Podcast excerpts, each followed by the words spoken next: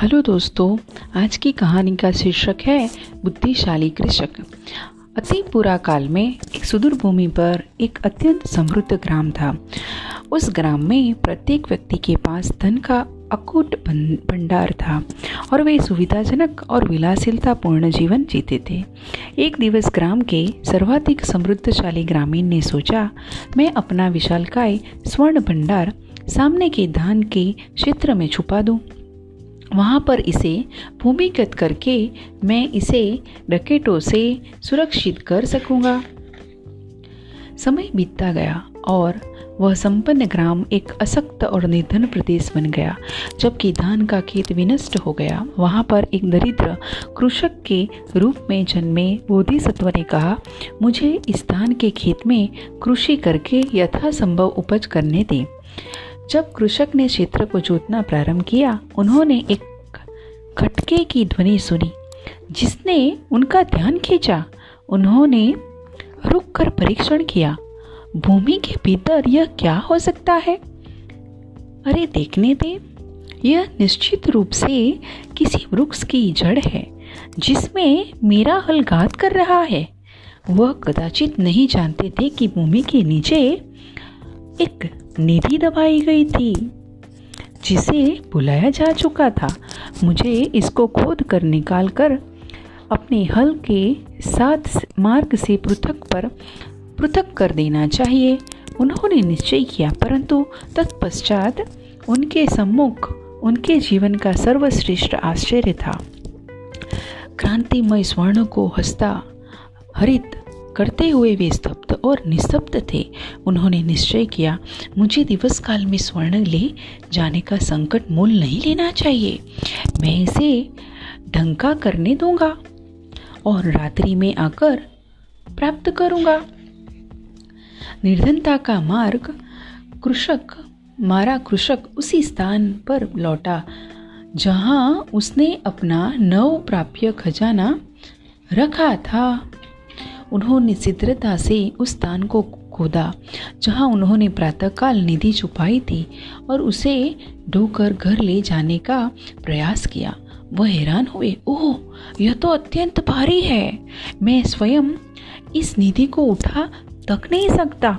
तब कृषक को एक युक्ति सूझी, क्यों न मैं निधि को चारों ओरों से रस्सियों से बांध लूं और तत्पश्चात इसे खींचने का प्रयास करूं। ऐसा कहकर उन्होंने स्वर्ण भंडार को रस्सियों से खींचने का प्रयास किया, परंतु सब व्यर्थ रहा। निराश कृषक ने बिचारा, ओह, यह तो एक उंगली भी गति नहीं कर रहा है। दयनीय कृषक ने उसे खींचा, धक्का दिया, उस पर पैरों से बल लगाया, परंतु किसी प्रकार सहायता न हुई। उन्होंने तब स्वयं से कहा, मैं सौभाग्यशाली था कि मुझे स्वर्ण निधि प्राप्त हुई, परंतु अब मैं इतना दुर्भाग्यशाली हूँ कि इसे किंचित खिसकाने में भी असमर्थ हूँ। अब मैं कहाँ क्या करूँ? जैसे ही वे नीचे बैठकर पूरी परिस्थितियों पर विचार करने लगी, तभी वे उत्साहित होकर बोले, मैं जानता हूँ कि मुझे क्या करना चाहिए। उन्होंने प्रसन्नता से पूर्ण निधि को चार भागों में विभक्त किया। जब यह भारी निधि आकार में आकार में लघु हो गई है और मैं एक अक्सर में अवसर में एक भाग घर ले जा सकता हूँ,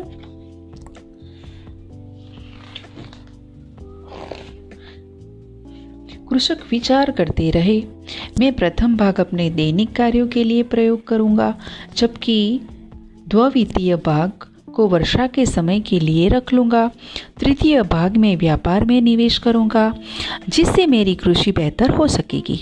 अंतिम भाग को मैं गरीबों और सहायकों की सहायता के लिए प्रयोग करूँगा जिससे दूसरों का कल्याण हो।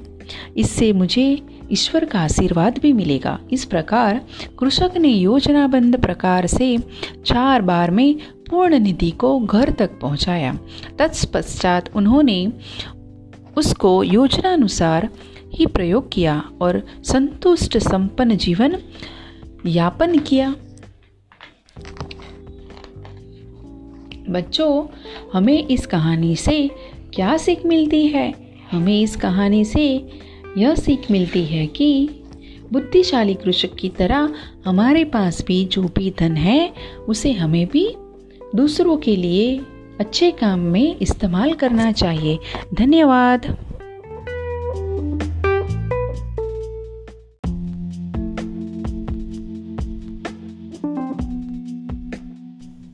हेलो दोस्तों, आज मैं जो कहानी आपको सुनाने जा रही हूँ वो कहानी है डोबी की लड़की। बहुत समय पहले की बात है, किसी जंगल में एक शिकारी रहता था। वह अपने परिवार के साथ मज़े से जी रहा था। एक दिन वह हिरण के शिकार के लिए घर से निकला। जल्द ही उसे एक हिरण दिखा और उसने उसे मार गिराया। उसने हिरण को कंधों पर उठाया और खुशी खुशी घर की तरफ चल दिया। वापसी पर उसे एक विशाल जंगली भैंसा दिखा। उसने झट से हिरण को कंधे से उतारा और भैंसे पर तीर चला दिया। तीर भैंसे की गर्दन से होता हुआ पीठ के पार निकल गया। भैंसा दर्द के मारे बिलबिला उठी। वह शिकारी पर झपटा, वह उसके प्राण ले लिए। कुछ ही मिनटों में वह खुद भी तड़प तड़प कर मर गया। कुछ देर बाद वहाँ से एक गीदड़ गुजरा। उसने देखा कि एक ही जगह पर भैंसा व आदमी मरे पड़े थे। कुछ ही दूरी पर हिरण मरा पड़ा देख तो देख कर तो उसकी खुशी का ठिकाना न रहा। भूखा गीदड़ पल भर में इतना सारा भोजन पाकर निहाल हो गया। बिना किसी मेहनत के इतना कुछ पाने के कारण वह बोरा सा गया। उसने कहा, भगवान कितना दयालु है, आज तो मैं दावत उड़ाऊंगा। वह सारा मांस उसे दो तीन माह के लिए काफ़ी था। उसे समझ नहीं आ रहा था कि इंसान भैंसे या हिरण में से पहले किसे खाए। अचानक उसे तीर के आसपास थोड़ा खून व मांस दिख गया। लालची गीदड़ ने सोचा कि पहले तीर के आसपास लगे खून को चाटना चाहिए, वो मांस खाना चाहिए। जैसे ही उसने निकला नुकीला तीर मुंह में डाला, वह उसके जबड़े व गले को फाड़ता हुआ निकल गया। उसके गले से खून बहने लगा, जिससे वह दर्द के मारे चिल्लाने लगा। जल्द ही उसने प्राण त्याग कर दिए। बच्चों, हमें ये कहानी से से ये शिक्षा मिलती है कि अधिक लोभ करना भी अच्छा नहीं होता। धन्यवाद।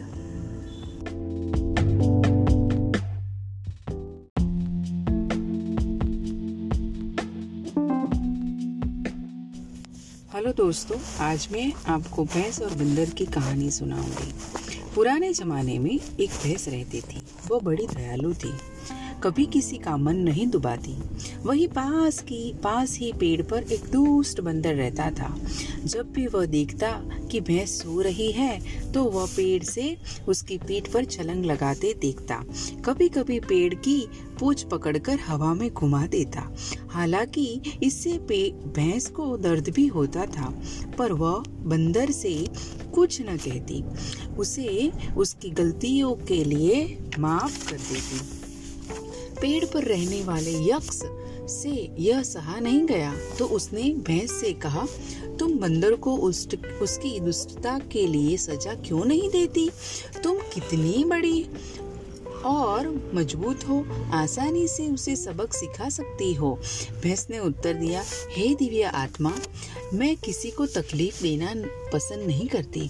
भगवान खुद उसे उसकी किए की सजा देंगे। एक दिन वह भैंस कहीं गई हुई थी, तभी एक जंगली भैंस वहां आई और उसी पेड़ के नीचे बैठ गई। दुष्ट बंदर को पता नहीं था कि वह जंगली भैंस है। हमेशा की तरह वह धड़ाम से भैंस की पीठ पर कूदा। जंगली भैंस तो सदमा खा गई। वह गुस्से से गुस्से के मारे पागल पगला गई।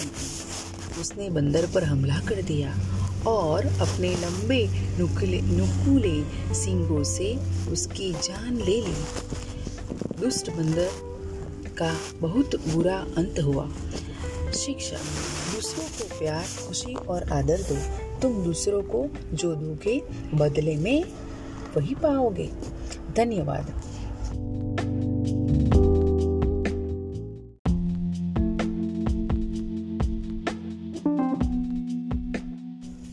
हेलो दोस्तों, आज मैं आपको भैंस और बंदर की कहानी सुनाऊंगी। पुराने ज़माने में एक भैंस रहती थी। वो बड़ी दयालु थी, कभी किसी का मन नहीं दुबाती।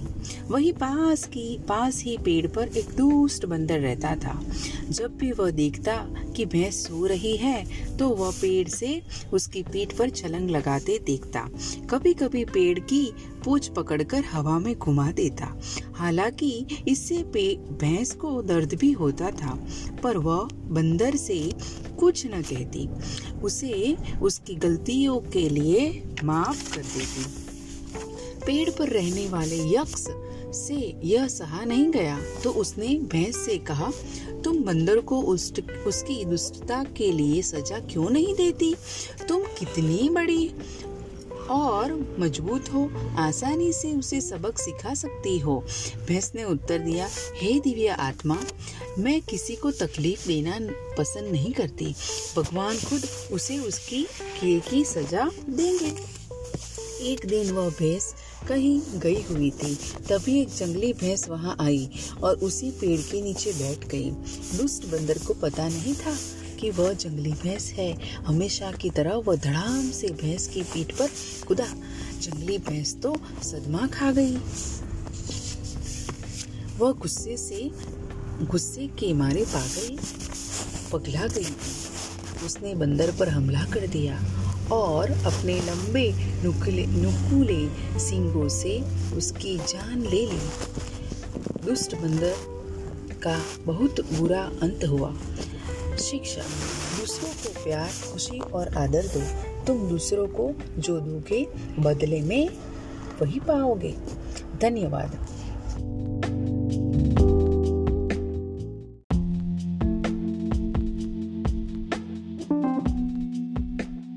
हेलो दोस्तों, आज मैं आपको बुद्धिमान छात्र की कहानी सुनाऊंगी। प्राचीन समय की बात है। भारत में काशी को विद्या पाने का सबसे श्रेष्ठ स्थान माना जाता है। देश के विभिन्न हिस्सों से छात्र वहां पढ़ने जाते। वहां धर्मानंद नामक गुरु रहते थे। उनकी पुत्री का नाम था सद्गुणवती। वह अपने नाम की तरह ही गुणों व रूप की धनी थी। धर्मानंद उसके लिए योग्य वर तलाश कर रहे थे। वे चाहते थे कि अपने छात्रों में से ही कोई बुद्धिमान दामाद तलाश लें। अपने छात्रों की बुद्धि की परीक्षा के लिए वे उन उनसे बोले, प्रिय छात्रों, मुझे अपनी बेटी की शादी के लिए खास वस्त्र गहन गहने चाहिए। मेरे पास तो इतने साधन नहीं है। क्या आप मेरे लिए इतना कर सकते हैं? उन्होंने चेतावनी भी दी, अगर कोई ये वस्तुएं चुरा कर भी लाए तो इतना ध्यान रखें कि कोई भी उसे चोरी करता ना देखे। छात्रों ने गुरुजी की बात को बहुत ध्यान से देखा। अगले ही दिन वे गुरु को वस्तुएं ला ला कर देने लगे, लेकिन एक छात्र गुणशील कोई भी वस्तु नहीं लाया। गु, गुरु ने उससे पूछा, गुणशील, तुम तो कुछ नहीं लाए। गुरुजी ने कहा, मैं ला सकता था, किंतु आपने कहा था कि बस चोरी करते समय कोई न देखे, लेकिन यह तो संभव नहीं हो सकता है कि मुझे चोरी करते समय कोई दूसरा न देखे, किंतु मैं तो देखूंगा ही। मेरी आत्मा ने मुझे चोरी करने की गवाही नहीं दी, गुणशील ने उत्तर दिया। गुरुजी मुस्कुराकर बोले, बहुत अच्छे, मैं वास्तव में तुम्हारे जैसे शिष्य की तलाश में था। तुम बहुत बुद्धिमान हो, तुम इसी परीक्षा में खरे उतरे। बाकी सभी शिष्य यह सुनकर हैरान रह गए। गुरुजी ने उनसे कहा, मुझे तुम लोगों के लोगों से कोई वस्तु नहीं चाहिए। मैंने तो आप में से सबसे बुद्धिमान शिष्य को पाने के लिए यह चाल चली थी। तुम सबको यह याद रखना चाहिए कि चोरी करना बुरी बात है, चाहे वह किसी भलाई के लिए क्यों ना की जाए। धर्मानंद के आदेश पर शिष्यों ने चोरी का सारा सामान लौटा दिया। सद्गुणवती व गुणशील का विवाह हो गया। धर्मानंद जी पुत्री के लिए योग्य वर पाकर बहुत प्रसन्न थे। शिक्षा, जिस काम के लिए अपना मन गवाही न दे उसे कभी मत करो। धन्यवाद।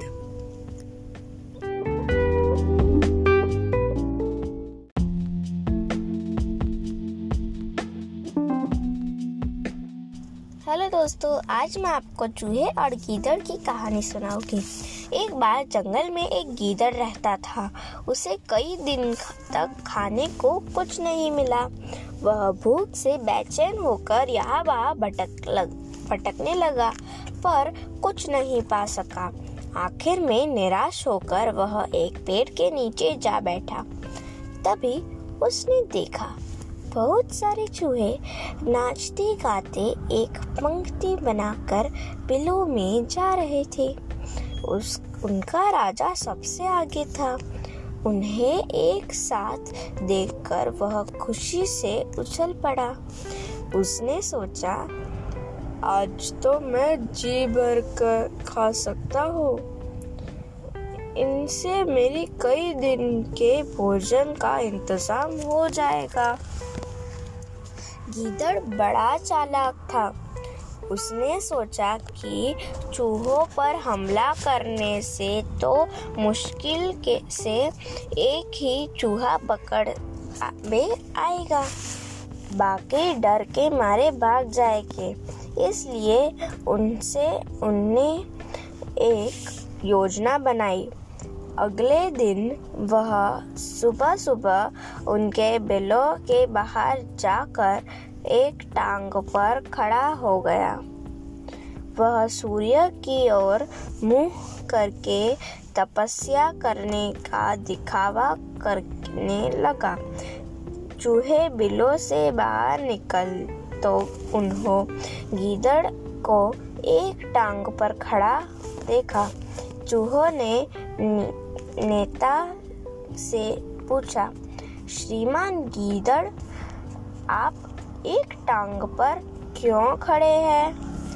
गीदड़ ने शांति से कहा, मैंने दुनिया की मोह माया छोड़ दी और एक टांग पर खड़े होकर पापों का प्रायश्चित कर रहा हूँ। चूहे के राजा ने फिर पूछा, आपने आ, अपना मुंह क्यों खुला रखा है? ओह प्यारे चूहे, मैं केवल हाँ खाकर हवा खाकर जीता हूँ, इसके सिवाय कुछ नहीं खाता। सारे चूहे उसकी बातों में आ गए। उन्हें लगा कि इतने महान संत की पूजा करने के उनके पाप भी धुल जाएंगे। हर सुबह हर सुबह गीदड़ वहाँ एक टांग पर खड़ा दिखता। चूहे बिलों से बाहर निकल निकले पर सीधा आगे जाने की बजाय एक एक करके गीदड़ के पाँव छूते गए। भी आखिर चूहा पाँव छूता, गीदड़ झट से उसे निगल लेता। बाकी चूहे कुछ भी नहीं जान पाते। यही सिलसिला कुछ समय तक लगातार चलता रहा। गीदड़ को बिना किसी परेशानी के भोजन मिल रहा था। एक दिन चूहों के राजा ने सोचा कि गीदड़ बिना कुछ खाए पिए इतना स्वस्थ कैसे दिखता है था। उसने यह भी ध्यान दिया कि धीरे धीरे चूहों की संख्या भी घट रही थी। उन उनसे चूहों की सभा बुलाई व अपने डर प्रकट करते हुए कहा, मुझे मुझे तो यह गीदड़ धोखेबाज लगता है। कोई भी सिर्फ हवा खाकर नहीं जी सकता। हमें एक दुष्ट गीदड़ के हाथों जान बचाने के लिए कुछ न कुछ तो करना चाहिए। सभा में तय हुआ कि अगली सुबह गीदड़ के पाँव छूते समय चूहों का राजा आखिरी आखिर में रहेगा। फिर सारे चूहे झाड़ी के पीछे छिपकर गीदड़ पर नजर रखेंगे। अगली सुबह गीदड़ फिर से एक टांग पर खड़ा था। चूहे उसके पाँव छू छू कर झाड़ी के पीछे छिपने लगे। केवल राजा रह गया था। ज्यों ही वह पाँव छूने झुका, गीदड़ ने उस पर झपट मारा। इस बार राजा चौकस था। वह जोर से उछला व गीदड़ की गर्दन पर जा बैठा। उसने अपने तीख तीखे दांतों से उसे बुरी तरह काट खाया। गीदड़ बहुत जोर से चीखा। दूर से तमाश तमाशा देख रहे चूहे भी उस पर धावा बोल दिए। बुरी तरह से घायल गीदड़ जमीन पर गिर पड़ा। तभी वह शिकार की तलाश में भटकता भूखा गीदड़ जा पहुंचा। गीदड़ को सामने देख उसे मारकर खा गया। चूहे भागकर बिलों में जा छिपे थे। उन्होंने यह सब देखकर अपने राजा को धन्यवाद दिया। गीदड़ ने अपनी दुष्टता का फल मिल का फल मिल गया था। शिक्षा अपनी करनी का फल अवश्य भुगतना पड़ता है। धन्यवाद।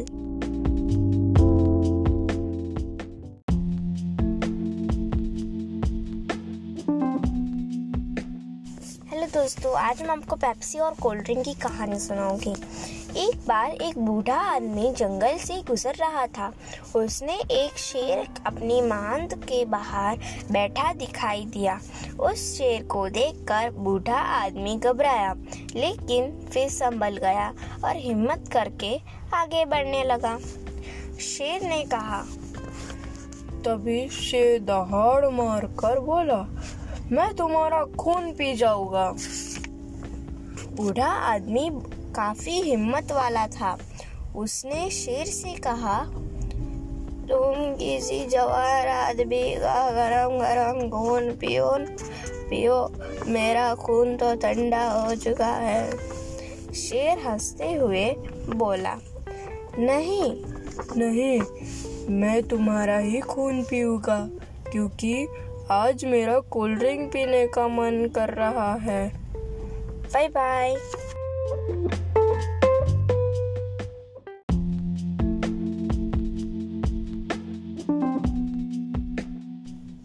हेलो दोस्तों, आज मैं जो कहानी आपको सुनाने जा रही हूँ वो कहानी है डोबी गीदड़ की।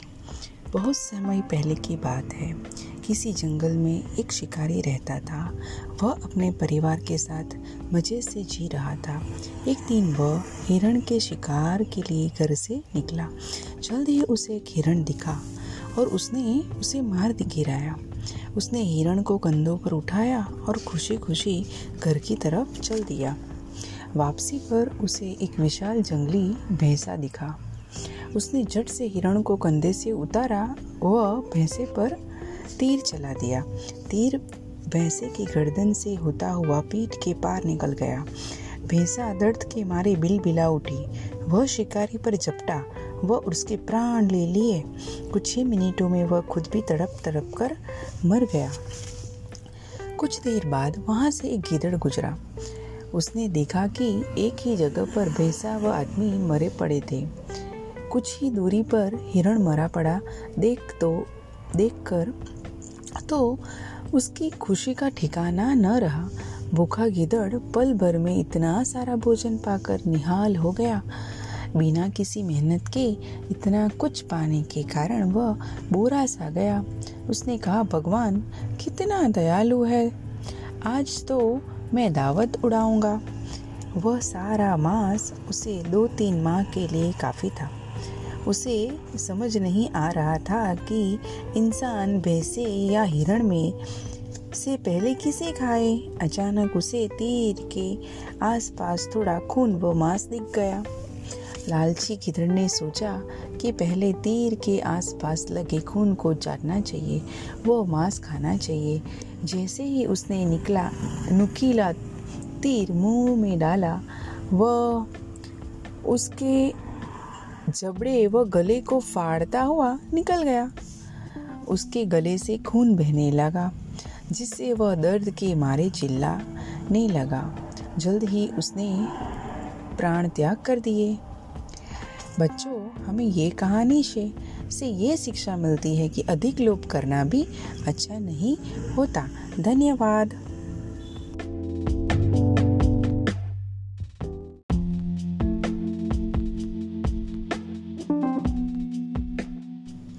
हेलो दोस्तों, आज की कहानी का शीर्षक है शरारती बंदर। एक बार किसी मंदिर में निर्माण कार्य हो रहा था। पास ही दो बड़े काम कर रहे थे। वे आरी से लकड़ी का बड़ा लट्ठा चीरने की कोशिश कर रहे थे। दोपहर को खाने का समय हुआ तो वे अधूरा काम छोड़कर खाना खाने के लिए उठ गए, पर उन्होंने जाने से पहले लट्ठे के चीरे में एक लंबी कील फंसा दी, ताकि वापस आकर उसे चीरने में मुश्किल न हो। मंदिर के बरामदे के साथ वाली दीवार पर बंदरों का एक दल रहता था। जो ही बड़े वहाँ से हटे, वहाँ कुछ बंदर आ पहुँचे और लट्ठों पर उछल उछल उछल कर खेलने लगे। उनमें से एक बंदर काफ़ी नटखट और दुरुस्त था। उसका ध्यान लट्ठे से निकली लंबी कील पर पड़ा। वह एक क्षण भी सोचे बिना लट्ठे लकड़ी के लट्ठे पर बैठ गया और कील निकालने लगा। उसने पूरा जोर लगाकर कील तो खींच ली, पर उसकी पूंछ लट्टे के दोनों हिस्सों में फंस गई। वह दर्द से चिल्लाया और अपनी पूंछ निकालने की भरपूर कोशिश करने लगा, पर जितना ज़्यादा निकालने की कोशिश करता उतना ही तेज दर्द होता। उसके दोस्तों ने भी मदद करने की पूरी कोशिश की, पर कोई फ़ायदा नहीं हुआ। कुछ देर बाद बड़े खाना खाकर लौटे तो बेचारे बंदर को चिल्लाते चिल्लाते हुए देखा और सुना। उसकी हालत खराब हो गई थी, पूंछ से काफ़ी खून निकल गया था। उन्होंने झट से पूंछ निकालकर शरारती बंदर की जान बचाई। बंदर की पूंछ पर चोट तो चोट तो आई थी, पर उसे आ, सबक मिल गया था कि बिना मतलब दूसरों के काम में टांग नहीं अड़ानी चाहिए। बच्चों, हमें ये कहानी से ये शिक्षा मिलती है कि बिना किसी उद्देश्य के कोई काम मत करो। धन्यवाद।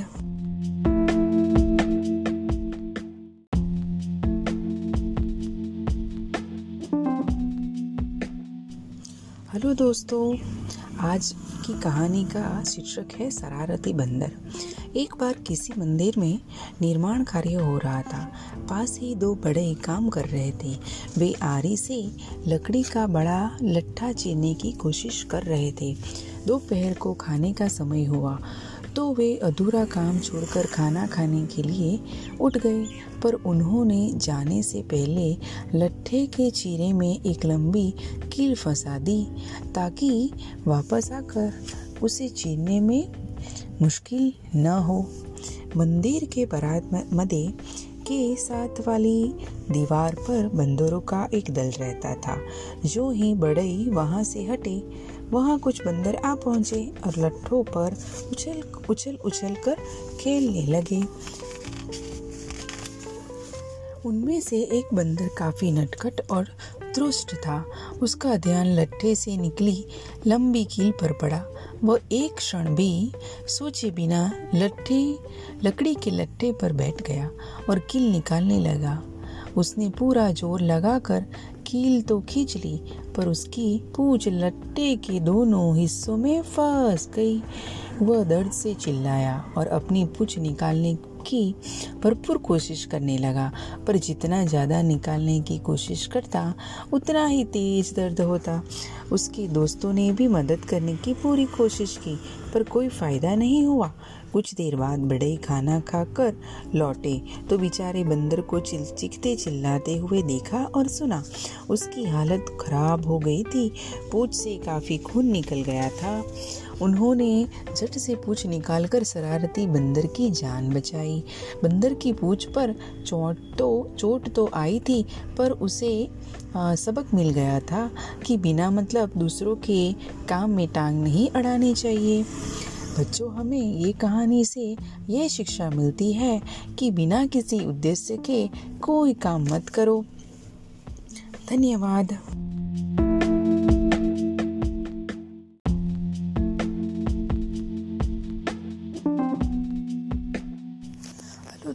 हेलो दोस्तों, आज की कहानी का शीर्षक है बंदर और घंटा।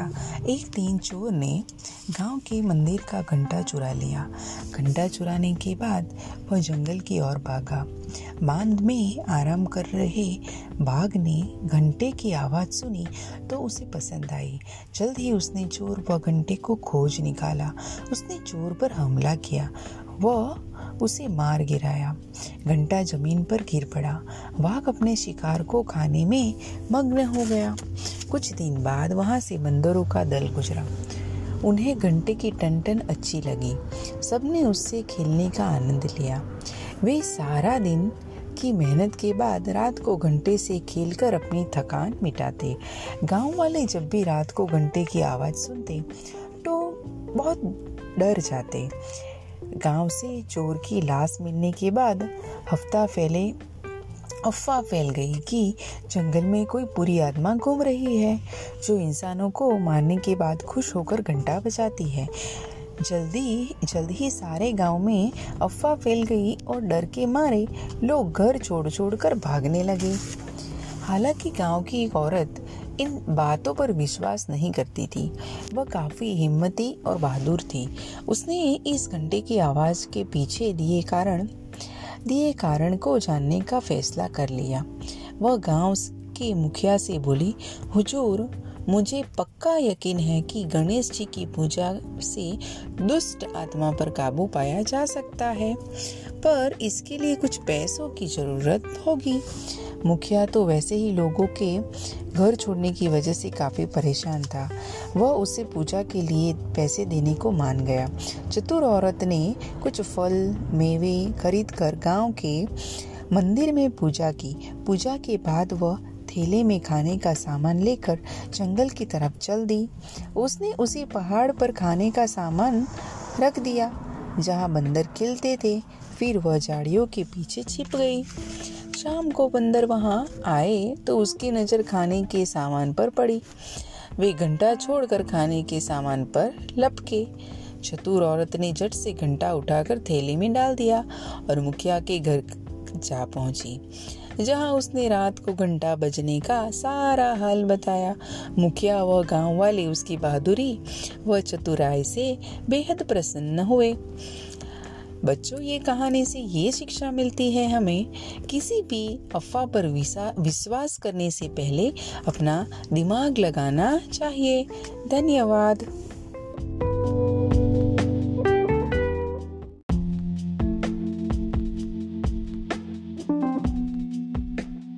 हेलो दोस्तों, आज की कहानी का शीर्षक है साधु और चूहा।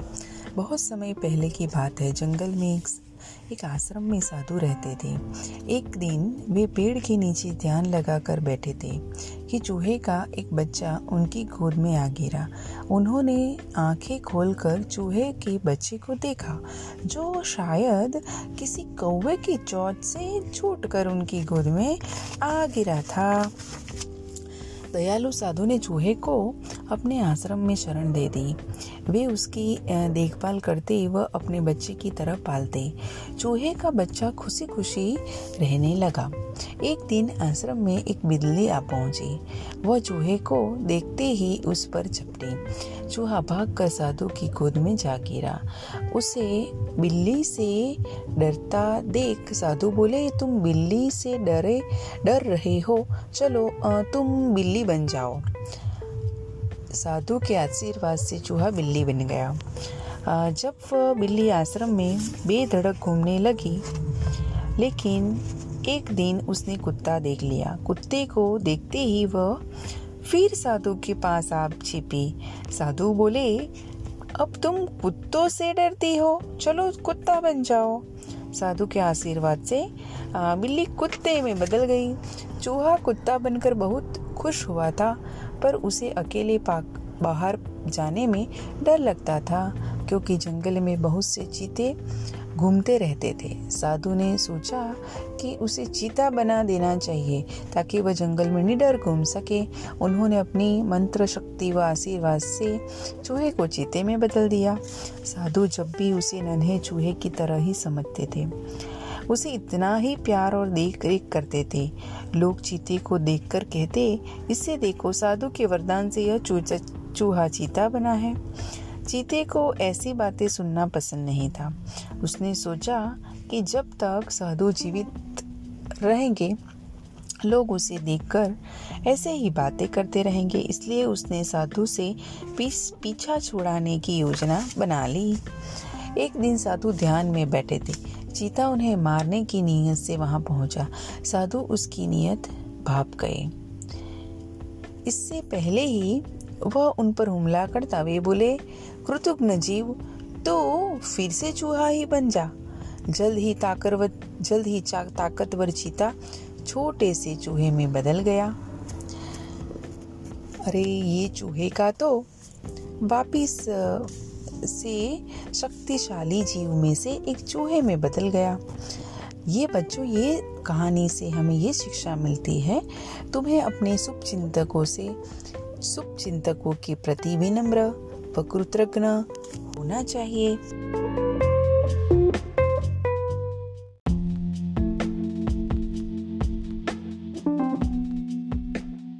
हेलो दोस्तों, आज की कहानी का शीर्षक है साधु और चूहा। बहुत समय पहले की बात है। जंगल में एक एक आश्रम में साधु रहते थे। एक दिन वे पेड़ के नीचे ध्यान लगाकर बैठे थे कि चूहे का एक बच्चा उनकी गोद में आ गिरा। उन्होंने आंखें खोलकर चूहे के बच्चे को देखा, जो शायद किसी कौवे की चोंच से छूटकर उनकी गोद में आ गिरा था। दयालु साधु ने चूहे को अपने आश्रम में शरण दे दी। वे उसकी देखभाल करते व अपने बच्चे की तरह पालते। चूहे का बच्चा खुशी खुशी रहने लगा। एक दिन आश्रम में एक बिल्ली आ पहुंची। वह चूहे को देखते ही उस पर झपटी। चूहा भागकर साधु की गोद में जा गिरा। उसे बिल्ली से डरता देख साधु बोले, तुम बिल्ली से डरे डर रहे हो, चलो तुम बिल्ली बन जाओ। साधु के आशीर्वाद से चूहा बिल्ली बन गया। जब बिल्ली आश्रम में बेधड़क घूमने लगी, लेकिन एक दिन उसने कुत्ता देख लिया। कुत्ते को देखते ही वह फिर साधु के पास आ छिपी। साधु बोले, अब तुम कुत्तों से डरती हो, चलो कुत्ता बन जाओ। साधु के आशीर्वाद से बिल्ली कुत्ते में बदल गई। चूहा कुत्ता बनकर बहुत खुश हुआ था, पर उसे अकेले पाक बाहर जाने में डर लगता था, क्योंकि जंगल में बहुत से चीते घूमते रहते थे। साधु ने सोचा कि उसे चीता बना देना चाहिए ताकि वह जंगल में निडर घूम सके। उन्होंने अपनी मंत्र शक्ति व आशीर्वाद से चूहे को चीते में बदल दिया। साधु जब भी उसे नन्हे चूहे की तरह ही समझते थे, उसे इतना ही प्यार और देख रेख करते थे। लोग चीते को देखकर कहते, इससे देखो साधु के वरदान से यह चूहा चीता बना है। चीते को ऐसी बातें सुनना पसंद नहीं था। उसने सोचा कि जब तक साधु जीवित रहेंगे, लोग उसे देखकर ऐसे ही बातें करते रहेंगे, इसलिए उसने साधु से पीछ पीछा छुड़ाने की योजना बना ली। एक दिन साधु ध्यान में बैठे थे। चीता उन्हें मारने की नीयत से वहां पहुंचा। साधु उसकी नीयत भाप गए। इससे पहले ही वह उन पर हमला करता, वे बोले, कृतघ्न जीव, तो फिर से चूहा ही बन जा। जल्द ही ताकतवर जल्द ही ताकतवर चीता छोटे से चूहे में बदल गया।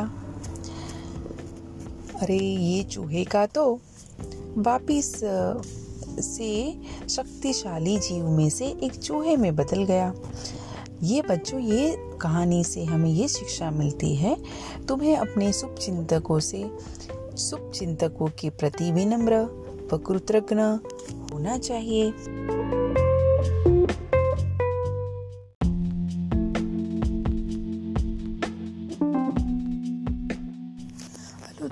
हेलो दोस्तों, आज की कहानी का शीर्षक है बंदर और घंटा। एक दिन चोर ने गांव के मंदिर का घंटा चुरा लिया। घंटा चुराने के बाद वह जंगल की ओर भागा।